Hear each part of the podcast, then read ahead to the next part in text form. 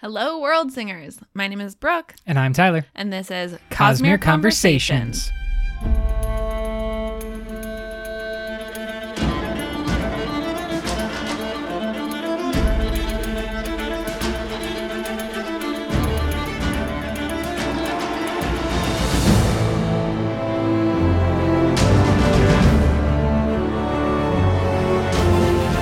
Hello, everyone. Welcome back again. We are amidst the reread of all our Cosmere novels leading up to Stormlight. It's the year of the Cosmere 2020, all Cosmere all the time.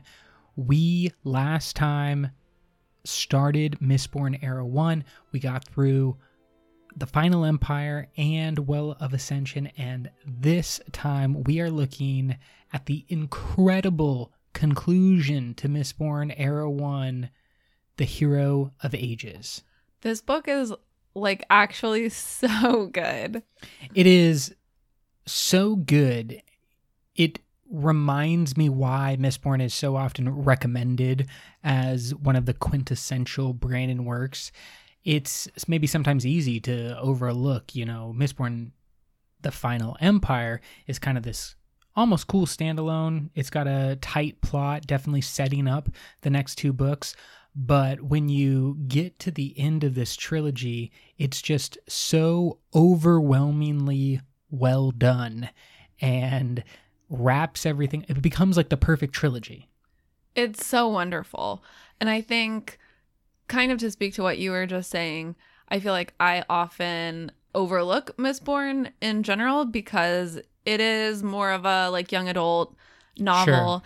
And I just feel like in the spectrum of the Cosmere and like with how grand and epic Stormlight Archive is, I forget how grand and epic Mistborn actually is because I feel like it looks small when you put it next to Stormlight, but it's actually so incredible. and probably the most important in terms of Cosmere potential. We know that Mistborn has plans to go to Era 4. We know that there is a lot of ability for the magic systems and the three metallic arts to be transferred between different Cosmere planets. So it's clearly one of the most significant titles in the Cosmere, and yet it is easy to overlook until you really just dive in and remember how amazing the whole epic is. It really is just like one of the greatest trilogy stories. I am constantly blown away. I don't want to just like go off on a crazy tangent, but it's so good. I was left in tears near the finale. I am in awe of how everything played out and worked out. I'm in awe of the criticisms that we gave, few though they were, Yeah. in our last episode. And then you just like, oh, none of those really mattered. And they're like, it all paid off just fine. Uh, and maybe that's why you shouldn't break right after the second book in a trilogy. But I mean, I do think it's interesting to see the way that Brandon sort of reconciles or wraps up the qualms that we had for book two. I will say, just the stark difference between the ease of reading Yeah. of The Hero of Ages and the previous book, like, still says to me that there are, like, still issues with book two that could be better. However, he does a great job in book three of reconciling those things and kind of like making them make sense retroactively, which isn't ideal, but is better than it could be. Yeah, and I think that there's a lot of real world things that are happening. With Mistborn did take off; it became Brandon's most popular novel.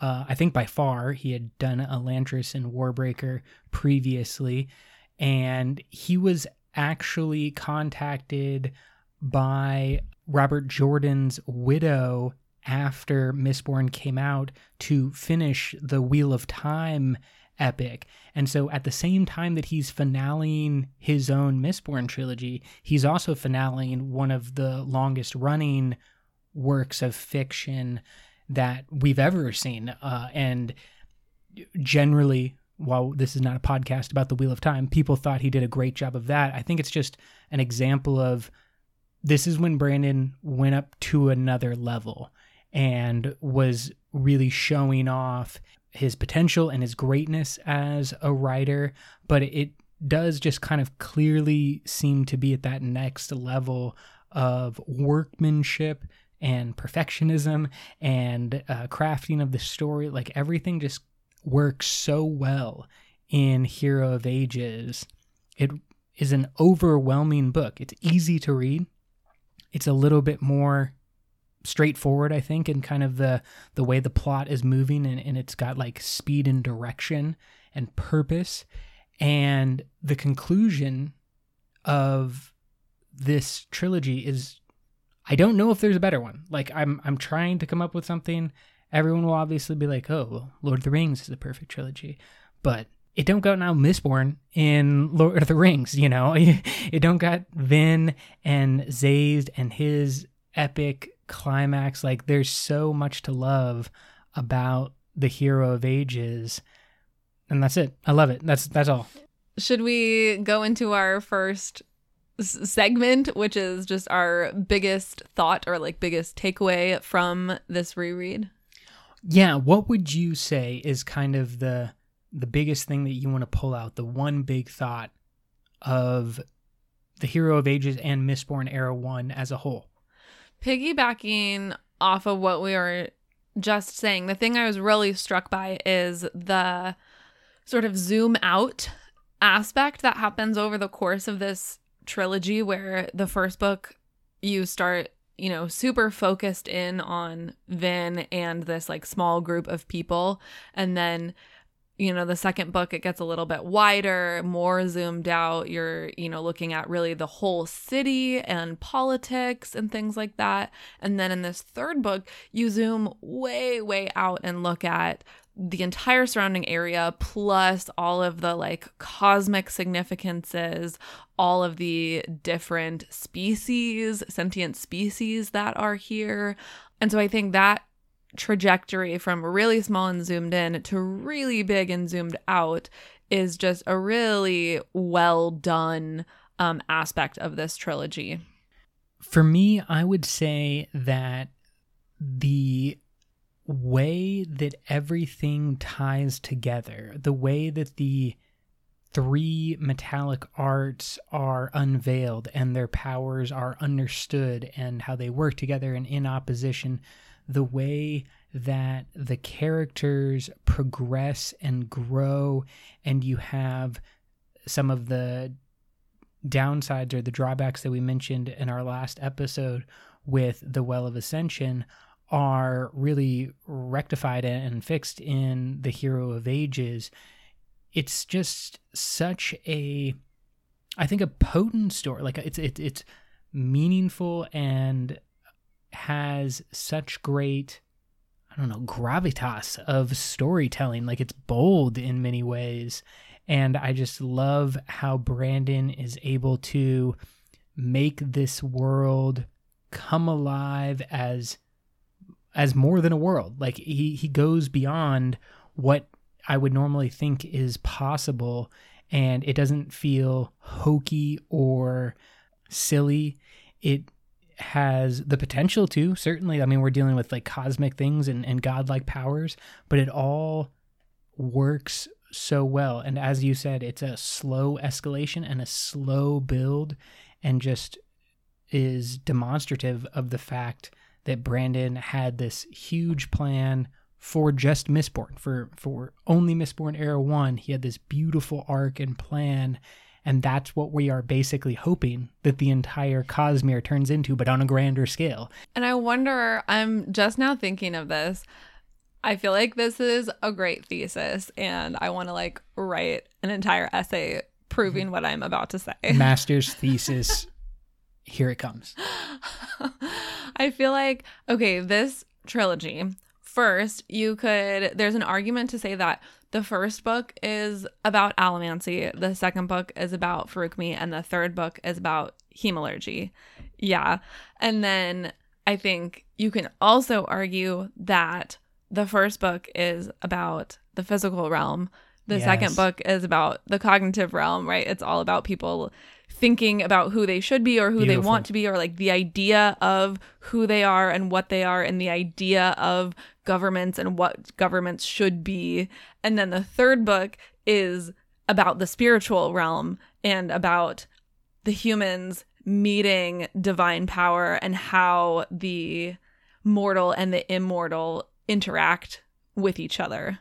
I think that's such a great pull and definitely one of those like meta context, meta themes that is really what drives this podcast, drives so much interest in the Cosmere is what you just mentioned, uh, how it's all seemingly operating together and working together in that And really I don't beautiful know way. if Brandon intended that. Like It that has would to be. be Oh, of course. great. It does. if it is intentional. Maybe I'm just, you know, one of those AP English students reading way too much into it, but no, because there is so much. the The secret, right, is in the epigraphs, like that. oh when you break those down and you just read the epigraphs. I cannot even wrap my brain around how Brandon wrote all of the epigraphs, which are primary in world sources, and then breaks them up and puts them at the beginning of the chapters in just like the most perfect way. And I don't, I can't. exactly, it breaks your brain when you just oh, this was all here. Every chapter had we mentioned this a little bit last time, but it's even more apparent in Hero of Ages because it's all moving. It's so all wrapping up. yeah exactly yeah. so it's just like making all the points really clear but the chapter headings are all introducing the concepts and the connections that are important to understand for the chapter and the previous chapter and it's like merging everything together with what you know about hemalurgy and allomancy and feruchemy and everything is merging at once but also slowly unveiling the process so that it's so impressive that for so long Brandon is able to keep the reader guessing and keep them wondering. Oh my gosh. And yeah. just like it's a mystery right up to the very end. What is going on with Vin? Why can't she call upon the mist? We, it's a, like a legitimate thing that you just can't figure out. And then when it snaps together at the end, obviously, all spoilers all the time here, people. I hope you know that when it all snaps together at the end, it's like, oh, Brandon has been not just like leaving breadcrumbs, but putting up gigantic billboards telling you what is going to happen and well, making kind it of, but I would also say that the sort of misdirection or the success of the number of twists and surprises that happen in this book is evident in the fact that even this time on my third reread, I did not remember that the whole like cavern scavenger hunt is all orchestrated by Ruin also that he's like making them try to find the atium for him. I did not re- I didn't get that from the read like I didn't remember it. I was completely surprised again when she finds that out. And so I feel like the fact that those kinds of things can endure three rereads is awesome. It really is. It's incredible. Do we have any criticisms that we want to address? I do not. it's perfect. What it's so good.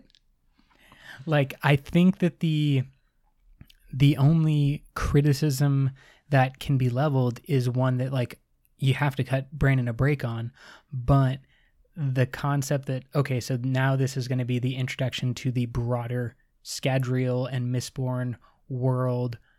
Maybe things could have been clearer or more direct uh, when you are also introducing the Mistborn Era 2 and the Mistborn Era 3 In and like 4. what way? Well, I am really reaching for a criticism here. I just want that to be clear.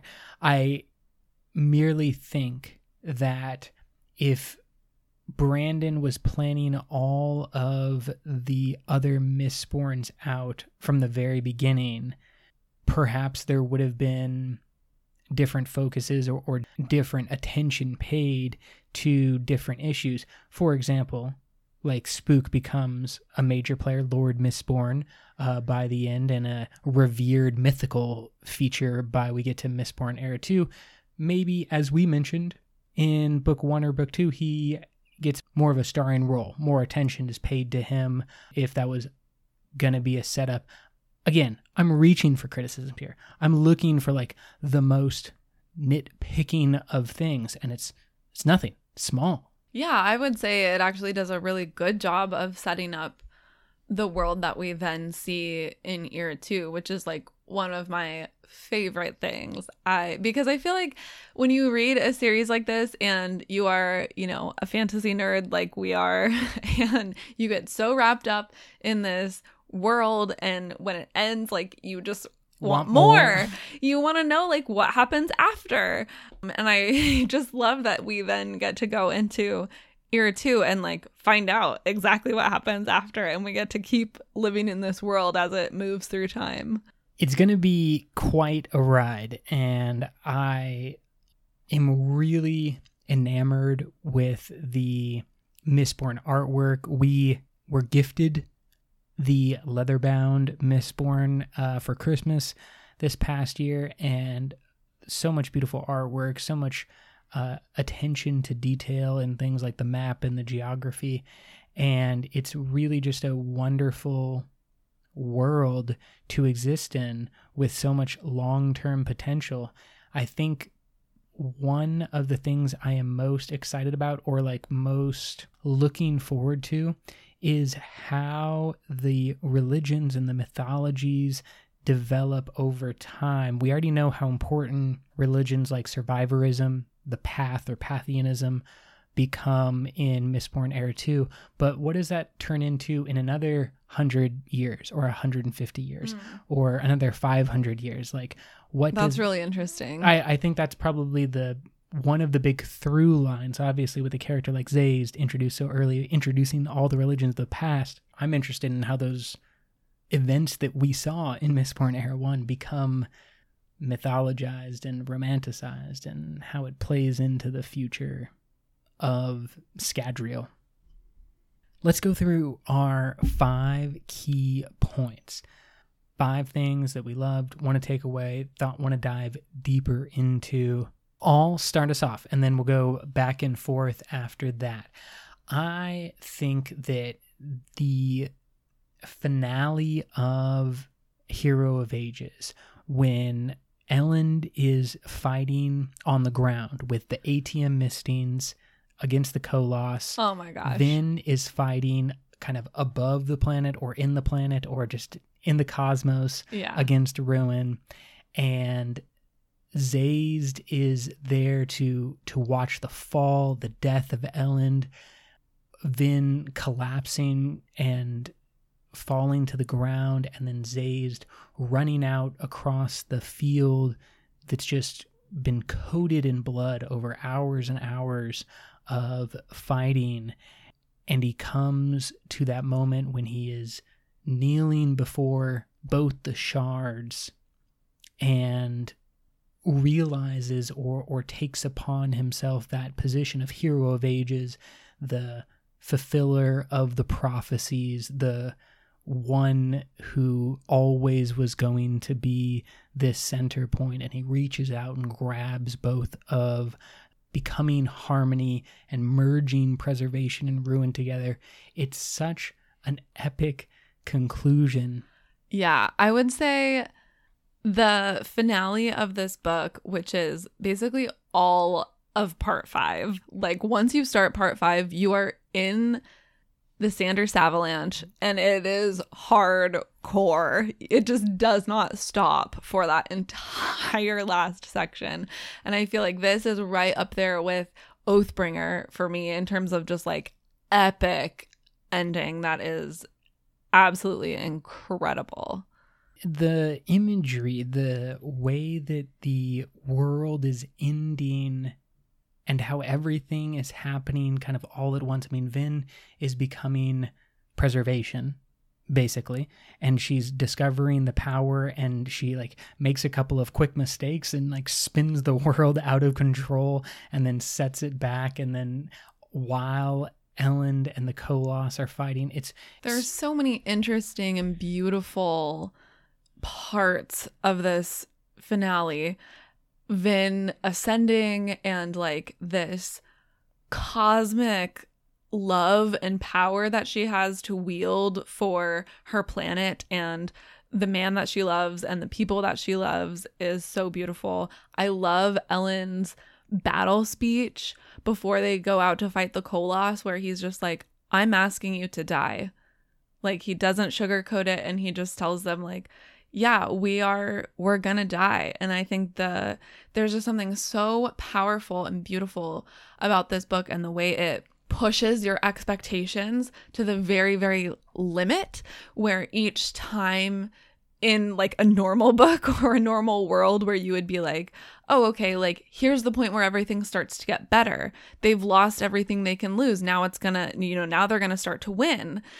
And it keeps pushing that boundary. They just lose and lose and lose and lose and lose. And Vin and Elend literally give up absolutely everything in service to their world and their people. I think what is so beautiful too is that through the epigraphs, through the epilogue, and also what we know about Mistborn Era 2 and Secret History, that there is this burgeoning respect or maybe understanding that comes with the Lord Ruler and this evil character from the first novel that, you know, really builds up this concept of just a a perfectly evil, tyrannical, Darth Vader esque character.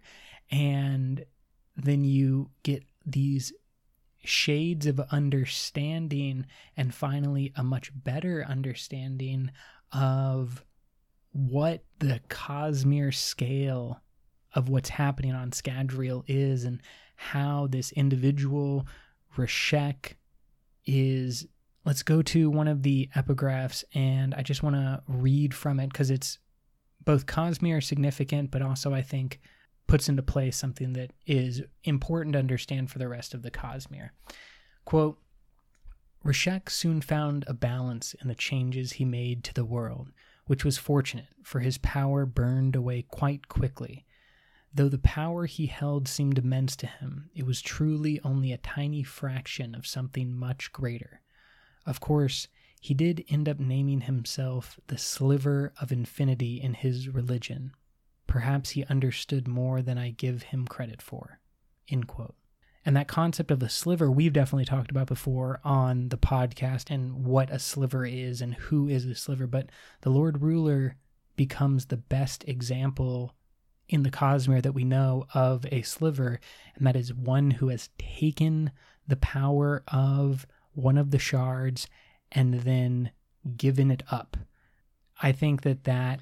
Although I guess Rashek doesn't really give it up in that way. He does take it for himself. If we're like talking about the prophecy, you know, it he uses it up and is no longer invested with the power.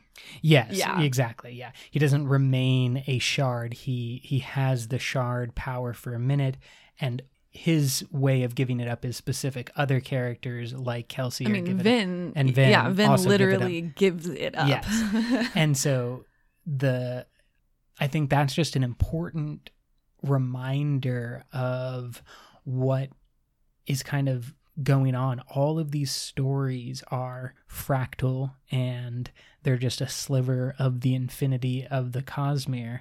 And it's a really beautiful way that Brandon incorporates both the small scale and the large scale in this story the personal characters and the big picture. It's just so beautifully interwoven. Especially in the epigraphs in part 5 which are from Sazed after he ascends quote from him even now I can barely grasp the scope of all this. The events surrounding the end of the world seem even larger than the final empire and the people within it.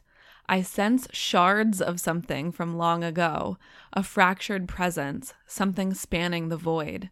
I have delved and searched and have only been able to come up with a single name Adonalsium.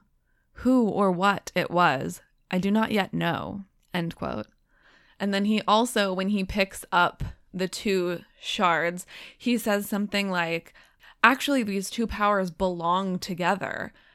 I don't know how they were ever like split apart, which is just super interesting. So we get all these like little tidbits about the greater Cosmere mythology. And to bring it back down to the more personal scale or the individual scale, I just absolutely love the writing and the back and forth that Brandon introduces between Spook's story, which is going on in Urteau, and then jumping back to Vin and Elend outside Fadrex City. The way that Brandon builds up, he he's explaining hemalurgy, he's explaining how allomantic savants work through Spook's story and by distracting you, by giving you one character and you're finding out more information. You're like, oh, this is so cool. Spook's been stabbed and he's become a pewter, and you're learning That's that. funny. The first time I read this book, I for sure was like, stop telling me about Spook. Like he's so boring. Just take me back to the regular story. But obviously, like this time around, when you know all of the importance of a spook storyline, it's way more interesting. Absolutely. It's such a good way of, you know, distracting you or, or using misdirection to introduce the reveal of the story. Yeah. And that's what I was talking about, like putting up the billboards uh, for the reveal and how this story ends. I mean, you really i mean you really need his storyline to, To like understand. understand Yes. yeah what has been going on this whole time with vin Vin and you understand Zane because while you definitely get that Zane is spiked, you don't necessarily understand what that spike means and what that entails until Spook also goes through the process. We find out that multiple leaders, uh, including the one that was left in charge of yeah penrod Exactly. Penrod was Spike. Oh my gosh. And there is just all of this, everything interweaving perfectly together. But Spook's story and the way that his kind of rise and fall as the survivor of the flames plays out is so perfectly done as the reveal comes that Vin has been spiked the whole time. And as you said earlier, like third read through, obviously you remember that, like, oh yeah, Vin's earring, it's important. We've been talking about it multiple times. Like you don't you don't quite forget that it's important. every time she mentions her stupid earring i'm just like take it out and it it just becomes so much more apparent how Brandon is, you know, throwing out these things like she has this desire, this uh, kind of addiction to her earring. there are so many times when it like falls out in dramatic moments or whatever like in the well of ascension when she takes the power her earring falls out and is like in the pit or whatever after the power has been drained. And Vin specifically like crawls back down into the pit just to get this tiny little earring. Oh my god that is way too much work for an earring girl.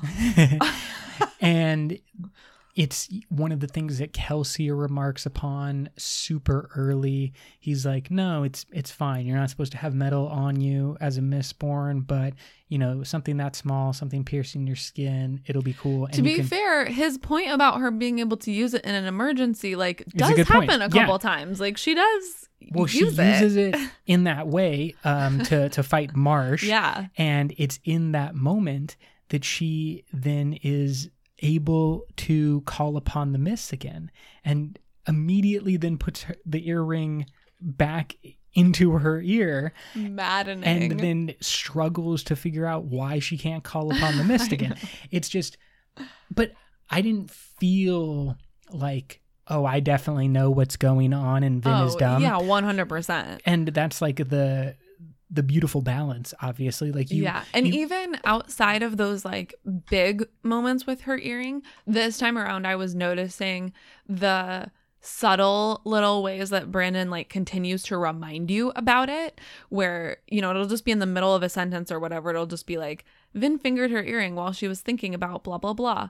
He just like has these little drops just to keep reminding you like remember she has an earring in and then that of course perfectly plays as we mentioned in the last book how they were building up the Koloss, building up TenSoon as a character, showing you more of the Kandra and the Koloss and, and introducing how they are made. By the third book, you have the Koloss armies that are, you know, it starts. We open with Vin and Elend collecting Koloss. Oh my gosh. Yeah, that flip. And then when Ruin takes them and is he, like, of Haha. course, is going to take them. Oh he's, of course, going to take them. I them. forgot that too. And I was like, no, how Yeah. did I not remember this? because it's just like it's the logic anything that is spiked is of ruin Yeah. it and it's so clear in every one of the characters.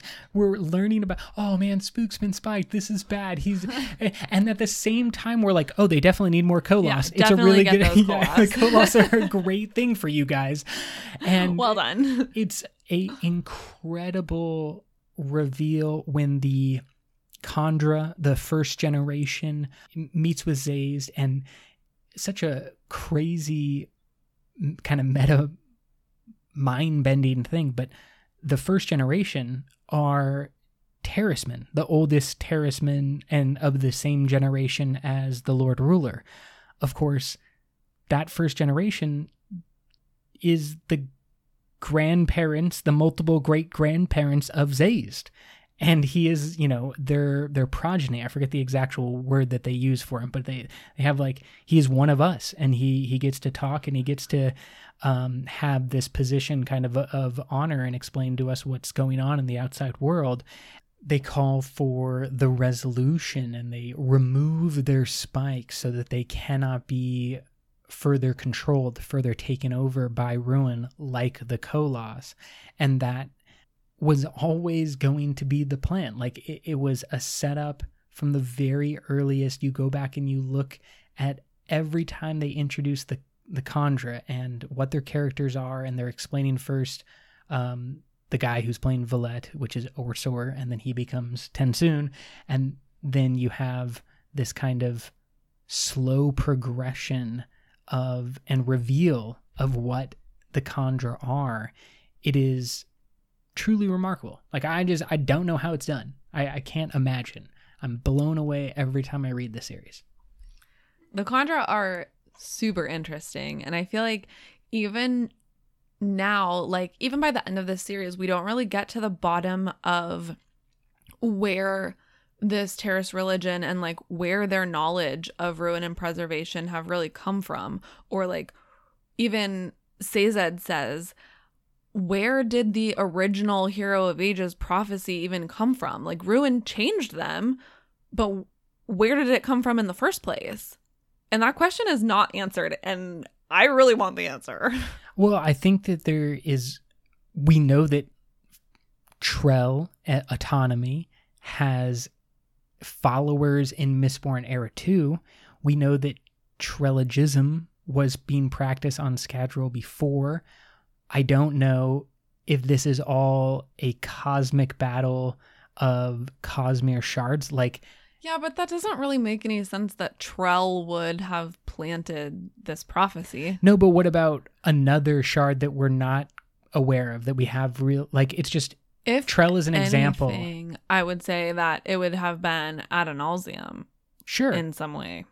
or like some leftover remnant. We have the people of Silverlight that are, you know, the, the Cosmere University uh, that are out there. And I think we have no real idea about what the myths are, what the histories of any of these places are. It's more apparent on Scadrial because there have been these clear breaks in times where like the world is broken and remade by the Lord Ruler first, and we don't really know what happened at all before that. And then by Sazed after the fall of the final empire, and what happened before that is also kind of to the people in Mistborn Era 2 all mythological by that point. And it's only been a couple hundred years. Yeah, because the entire world is destroyed. Yeah, exactly. Literally completely Remade. remade. Yeah. I just we don't know and we don't know any of the histories of these places but we do know that it goes back to Adonalsium i'm also super interested in what's going on and i think kind of the way to understand the past is to keep moving forward like we we're going to get more of Scadrial and it's through the more of Scadrial that we are I going to get like- the past If we keep moving forward, the past is going to get erased. Like, I want to go backwards. Like, Kandra, tell me, tell me the answers. Yeah, and by Mistborn Era 2, Tensoon is a near godlike figure in the Kandra religion, and he is in the same way the first generation was kind of revered, that's what Tensoon becomes. And so Tensoon, we kind of already feel is like not to be revered, not to be idealized, not to be uh, made the center of a religion or a power structure because of his own failings, but that's definitely what he becomes. And it just, it always, it's the same thing in Oathbringer, and I think more on display in the Stormlight Archive, how flexible the past is, how Mm. flexible history is. Yeah, that's definitely a theme that we see throughout the Cosmere. And piggybacking off of that, another connection between these two worlds that I found during this reread is that Vin sounds a whole lot like Kaladin. She has this whole, you know, fight within herself in book two about killing and protecting. And then in book three, she says multiple times that she has like made her peace with her role killing in order to protect, um, which is very similar to Kaladin's struggle about can he be a healer and also a warrior. And even the story of preservation's gamble way back then when in creating the humans is that preservation knew that it would need quote something that could both protect and destroy something that could destroy to protect end quote Which is like a Kaladin Windrunner esque mentality. Kind of yeah i mean i don't know if their if their oaths really say anything about destroying but it's certainly the central uh conflict that Kaladin faces I find that pact, that bargain, and as you said, that gamble that preservation made is such a beautiful one. That concept of creating the thing where he's giving up some of his power. This is where we get the Kelsier quote in Mistborn Secret History about souls and human souls and metal being Yeah. the same thing is that it's preservation. The metal and the souls are both items that preservation gave a little bit extra to uh, in order to make this play against ruin this long-term bet that the, it would be the humans that were able to destroy and outthink and outwit ruin not preservation himself. Yeah, I think that's another big thing that I took away from this third reread that not only throughout the course of this trilogy do we find that Ruin is smarter and craftier than we gave him credit for, but Preservation also is much smarter and craftier than originally I had given him credit for because the story is told like, oh, preservation just wanted life, it wanted to create, and so it sacrificed something to have life but actually he knew what he was doing. Yeah, there is a quote, um, I believe it's from the epigraphs, but describing what ruin is. And it's not just like mindless destruction, but able to plan for destruction. So ruin's actually capable of building something up in order to destroy more things later. I mean, ruin would have no problem with like creating a city uh, politics structure if it meant more destruction could be done when you know his king or whoever he had uh, spiked takes over and, and is killing huge numbers of people. In the same way, preservation is also able to do that. He's able to set up multiple moves and multiple aspects so that they can all line up and work together. Yeah, he plans for Ruin's end from the very beginning. Yeah, absolutely. I mean, the whole the whole creation, the whole pact is a multiple meta level bet against Ruin. They have like the straightforward this pact. very long con of just being like, "Oh, I just want humans. This Yeah. isn't a ploy to kill you at all." But then Ruin's like, oh, no, I figured out your trick. You are trying to keep me trapped uh, by Yeah. the Well of Ascension. Like, you- way to go, preservation. You thought you were so smart. No, I'll figure out a way out of this and to repower myself. So it's just like, w- once again, as a reader, Brandon's like tricking us with every new book. And preservation was tricking Ruin with every time Ruin thought he was successful, and we thought Ruin was successful. it's really just like, nope, I knew that was going to happen, and I knew that was going to happen, and I knew that was I going to happen. I mean, happen. to be fair, he cuts it real close. He does not. I mean, it's like a multiple stage failure when you're just like everything is going wrong, Yeah. but Hey, 16. You guys didn't get the message for centuries? Whoops, my bad. Thought it was super clear. it was definitely cl- that's even better in uh, Mistborn Secret History when he's just like w- crazily screaming Yeah, at like, Kelsier. he's like pacing "Get it? around, like, pulling 16. his hair it out." works. It's so perfect. Everyone's gonna get He's it. like, I'm trying to communicate. This is so obvious. I think also along those lines, something that previously I found really a little bit confusing is the reinforcement in this book from multiple different characters about the mists being bad, about multiple different characters saying, like, the mists are evil. The Lord Ruler says in one of his uh, notes that he leaves behind in the caverns, the mist is such a foul, hateful thing. You should scorn it. And human, the Koloss, says, I hate the mist because it hates me. Vin obviously is constantly talking about how the mists are evil, blah, blah, blah. She like gets this bad feeling from it. And so to me, I feel like the first couple times I read this, that was so much evidence of, you know, backing up Vin's feeling like, oh, it's not just Vin. Like everyone feels this way. So it must be true. Right. And then this read, I realized that, like it says, when the Lord Ruler took the power, he was also able to be influenced by Ruin in that moment. Like Ruin could whisper things to him.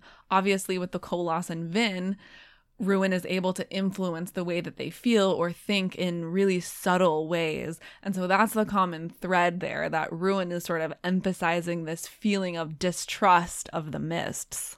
Yes, and that is such a beautiful, terrifying aspect of Ruin's power is that even when, I mean, just the creation, the Lord Ruler's creation of the Koloss and the Kandra, he thought were ways to help him maintain control of his empire. And he did it with the power of preservation. But it was Ruin whispering to him that entire time. And the way that plays out is really just a, you know, 4D chess gets mentioned a lot today. Oh, he's playing 4D chess. He's so smart. But this does just seem like a crazy amount of pieces that are being moved all simultaneously to end up in the same place. It's, you know, a strategic tour de force of writing and Yeah, I was to say, what a writing accomplishment because like i said this is one of the things that just reinforced to me even if you're reading really critically you know and like trying to unravel the mystery this is the kind of thing that lulls you into a false sense of security so that you get that twist at the end All right, let's talk about our Cosmere connections. What is going on in this book that we want to keep in mind when we're looking at the broader Cosmere? Basically, everything, right? Just the whole book is a Cosmere connection. Pretty much, yeah. We've already talked about a bunch of different Cosmere connections, but zooming in a little bit, the character of Dern, who is like a beggar lord that Spook meets in Urteau, um, who has a mysteriously good sense of rhythm. Spook even says perfect rhythm, jumps out to me as a potential world hopper, and there is a word of Brandon. All he said about this was RAFO, read and find out. So I feel like that's kind of good evidence that Dern is a world hopper. Keep an eye on that guy. I love the secret history understory backstory uh parallel story that was added to this because we get that vision of Kelsier's perspective on many of these events. I mean, he sets up the final ascension of Vin and there's even a moment after Vin dies and the two shards fall where Kelsier like gives a look over at the shards and you can this is coming from Mistborn Secret History, but you have that feeling of like it, could he go grab them? Like what what what was he thinking in that moment? And he has this moment of hesitation about going towards the shards and then he sees Sazed coming up and because by this point Kelsier is already a sliver he's already had that supervision of all the possible futures um, I think that he understands that like he's not going to be the one and that Sazed is always supposed to be the one that just sets up the path forward for Kelsier, who is, you know, survivor, savior of the people of the South in Mistborn Era 2, confused for quote unquote the Lord Ruler, and his reemergence in the physical realm with the one spike in his eyes. Marsh, meanwhile, is the kind of a symbol of death or or the Grim Reaper of Mistborn Era 2, you clearly have things like Spook becoming Lord Mistborn, you know, given those extra powers and and cured of his addictions and the damage that was done to his body, setting him up to be the leader of the people right after Catacendre. I think even stuff like Spook's street slang becoming known as High Imperial in Mistborn Era 2 is just perfect.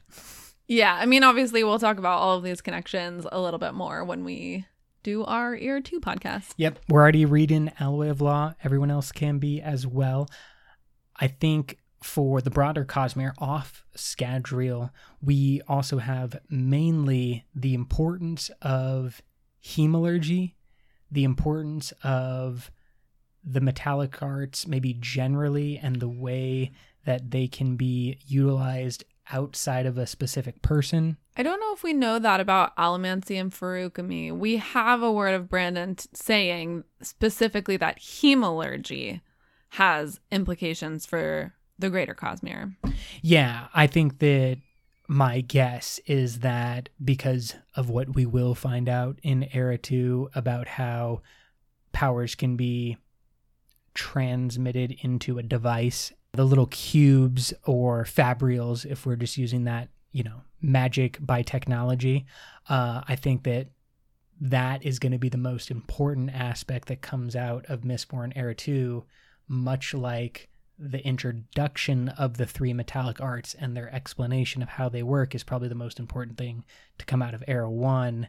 You get this that's interesting. Yeah the it would be interesting to see what would happen if you took like one of the cubes from era two to Roshar and was like Absolutely. hey you can design your fabrials off of this. Maybe that is what happened. Yeah. Maybe that's how they got fabrials in the first place. Because we or like there's uh, speculation and i don't know if the timeline lines up perfectly but that because we think that something from Ashyn traveled through the physical realm using something like a spaceship or somehow moving their population like maybe that technology came from Scadrial because we know that Mistborn Era 4 is a spacefaring race yeah, I don't know if that timeline adds up though. There's also the speculation that the ones above in the First of the Sun novels that I feel like is for sure are Scadrians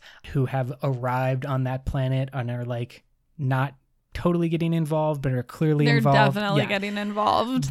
you know, as that story plays out, you, you very clearly understand that they're getting involved, but there's this kind of like weird uh, fear about the the ones above and the way that they are impacting the local people. And I think, and I believe that there will be a lot more of those types of connections that we'll see, maybe through the physical realm primarily maybe we won't get as much world hopping through the cognitive realm from later Scadrians, but it will primarily be about physical realm from place to place. I mean, I guess it depends on if they can access the cognitive realm, but it seems like cognitive realm would still be faster. Oh, definitely faster, yeah. but like, like, the only reason they like would have Harmony may shut that down. is because they can't get to the cognitive realm. But just from like a philosophical perspective, hemalurgy gives us so much for the greater mythology of the Cosmere in introducing bind points and the specific points on a person's body that can be influenced and the idea of the spirit web, right? Yeah, a something person's about- spirit web being able to hack your spirit web or you know that there are specific places in your spirit web that are affected and can provide investiture and things like that. Yeah, it's definitely similar in ways to what we see on Roshar with the Knights Radiant, their spirit web being broken, which is then described as allowing the Spren to kind of fill the gaps and Yeah, fix the what is broken. bonds into that hole. Yeah, and exactly bonds the uh, not just to the individual, but like bonds up and brings them back together in the same way that hemalurgy is able to, through destruction, you know, forcibly bond together. Uh, it's kind of a well, it, it brings up questions I think too about what is introduced in Oathbringer more with Maya, Adolin's dead Spren blade, and their relationship, which we certainly think will be played out more. But, you know, is there something going on with hemalurgy and the shard blades? Uh, Yeah, because the shard blades. Well, if you get sliced with a shard blade, it slices through your spirit web.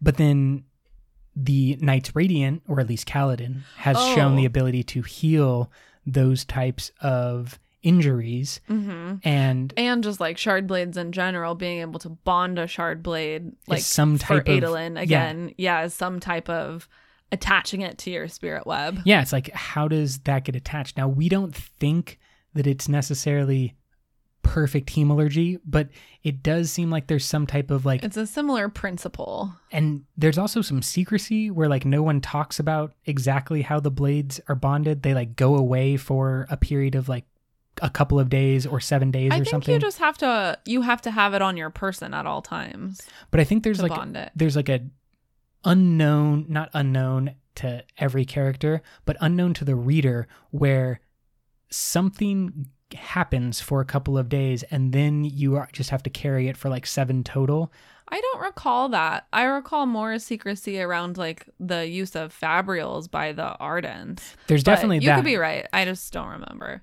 We'll find out soon enough when we do our reread.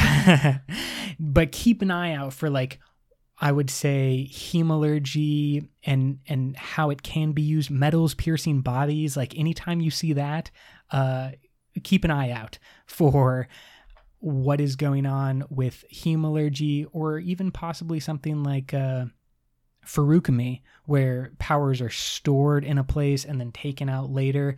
I think there's a lot going on that's similar between like Feruchemy and Fabrials, or how the Spren are a little bit abused in a way. Mm-hmm. They're, you know, like taking the Spren, trapping them in the Fabrials, and then utilizing their power later.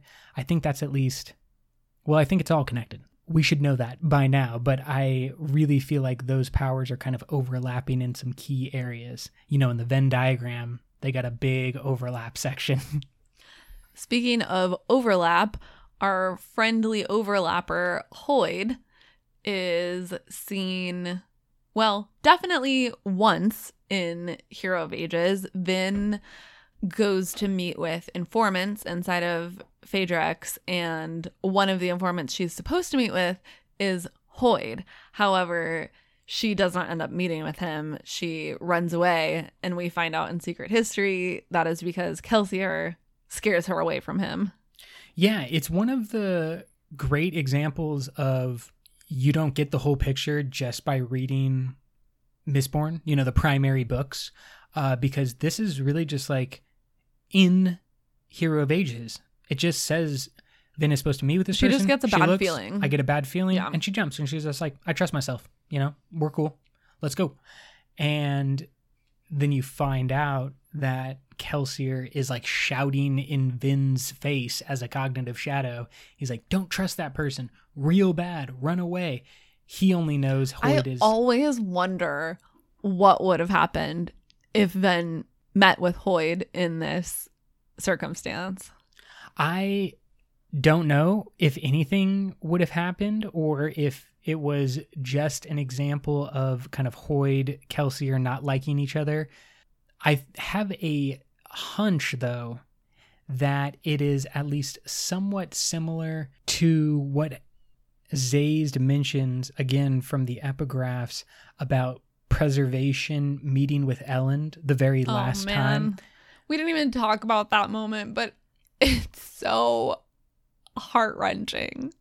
and it's preservation's death his final moment on Scadrial, the last thing that he gives, he just appears before Elend, and what Sazed says about it is, quote, I don't know why Preservation decided to use his last bit of life appearing to Elend during his trek back to Fadrex.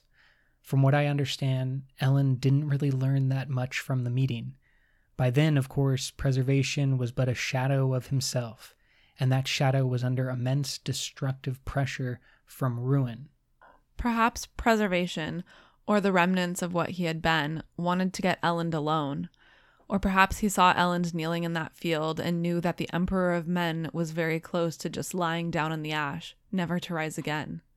Either way, preservation did appear, and in doing so exposed himself to Ruin's attacks.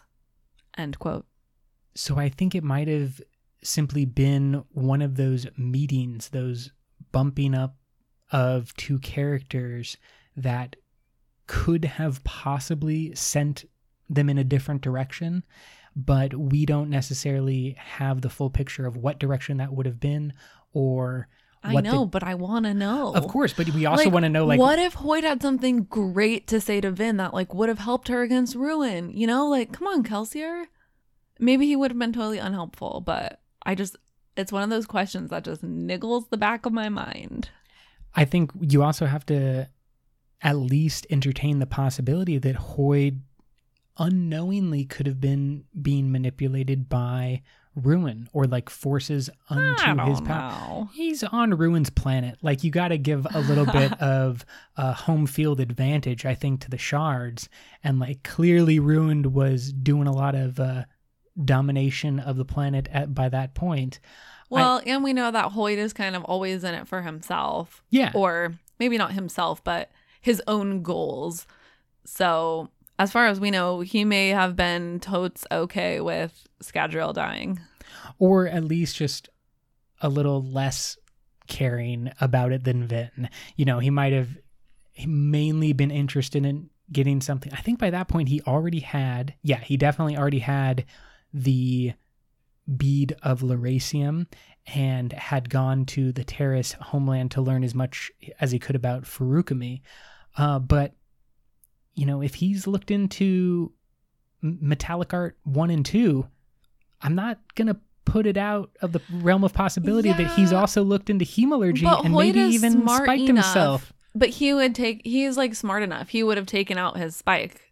You know, Hoid doesn't want to be manipulated by anyone. And he would know that that's what would happen. maybe he would know that that's what would happen. I do think it's like one of the great ruin tricks is that he allowed or helped create this power of hemalurgy with like a backdoor hack that only he can he can fully take advantage of. And I, I would at least put it in the realm of possibility that Hoid spiked himself on purpose to gain some power or at least Yeah. flirted with the idea. Yeah, but then again, I think he would know enough to take it out actually physically on the planet. Could you imagine if you had a spiked Hoid and you were able to just subtly influence the person who was trying to subtly influence all of the Cosmere? Just be like you you could imagine how quickly Hoid could like a carrier of a virus, not to say anything about our friends in China and around the world, but uh like Hoid is the ultimate spreader of ideas or powers across the Cosmere. As far as we know. As far as we know, there could I be mean, Khriss is pretty powerful too. yeah, but Hoid we know is collecting Cosmere powers. So like he could be the one that transmit hemalurgy from one planet to another. He could be the one who is the impetus for some of those cross Cosmere power struggles. All right. Obviously, we could spend another hour talking about the Hero of Ages, but our time on the pod has come to an end. Next up in our Cosmere reread is going to be Mistborn Era 2. It is not complete yet. We are still waiting for the last book. However, we're going to reread the three books that we do have from Era 2, and we will be back in your podcast feed in about a month. So if you're listening, if you're following along, you have one month to read Mistborn Era 2. If you are reading your own read, keep doing what you're doing. And thanks for listening. You can always find us on Reddit, Twitter, Facebook. We are everywhere. Hope that all of you are enjoying your 2020 reread so far. It's been going great for us, and we are super excited about Era 2 and beyond. Brooke, can you take us away? Until next time, life before death, Strength before weakness. journey before destination.